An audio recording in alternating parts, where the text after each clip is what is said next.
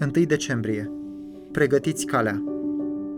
El îi va întoarce pe mulți dintre fiii lui Israel la Domnul Dumnezeul lor. Va merge înaintea lui Dumnezeu în duhul și puterea lui Ilie, ca să întoarcă inimile părinților la copii și pe cei neascultători la umblarea în înțelepciunea celor neprihăniți, ca să îi gătească Domnului un norod bine pregătit pentru el. Luca 1 cu 16 și 17 Ceea ce Ioan Botezătorul a făcut pentru Israel, perioada de advent poate face pentru noi. Nu lăsa ca acest Crăciun să te găsească nepregătit. Mă refer la ideea de nepregătit spiritual. Bucuria și impactul lui vor fi mult mai mari dacă vei fi pregătit. Așadar, dacă vrei să fii pregătit, în primul rând meditează la faptul că avem nevoie de un mântuitor. Crăciunul este o acuzație înainte de a deveni o desfătare. Citez, astăzi în cetatea lui David vi s-a născut un mântuitor, care este Hristos Domnul. Luca 2 cu 11. Dacă nu ai nevoie de un mântuitor, nu ai nevoie nici de Crăciun.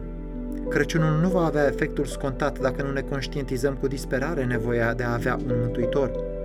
Fie ca aceste scurte meditații de advent să ajute la trezirea în tine a unui simțământ dulce-amar al nevoii de a-L avea pe Mântuitorul. În al doilea rând, implică-te într-o cercetare profundă de sine. Adventul este pentru Crăciun, ceea ce perioada de post este pe, pentru Paști. Citez, cercetează-mă, Dumnezeule, și cunoaștem inima. Încearcă-mă și cunoaștem gândurile. Vezi dacă sunt pe o cale rea și dumă pe calea veșniciei. Am încheiat citatul, Psalmul 139 cu 23 și 24. Fie ca orice inimă să-i pregătească loc, curățând casa. În al treilea rând, zidește în familia ta o anticipare, o așteptare și o bucurie centrată în Dumnezeu, în special pentru copii.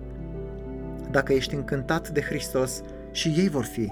Dacă poți face Crăciunul să fie încântător doar cu lucruri materiale, cum vor ajunge copiii tăi să înseteze după Dumnezeu?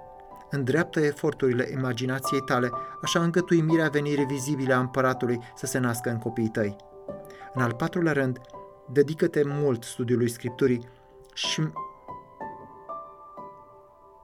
în al patrulea rând, dedică-te mult studiului Scripturii și meditează pasaje deosebite. Citez, nu este cuvântul meu ca un foc, zice Domnul. Ieremia 23 cu 29 Veniți la oaltă în jurul acestui foc, în această perioadă de advent.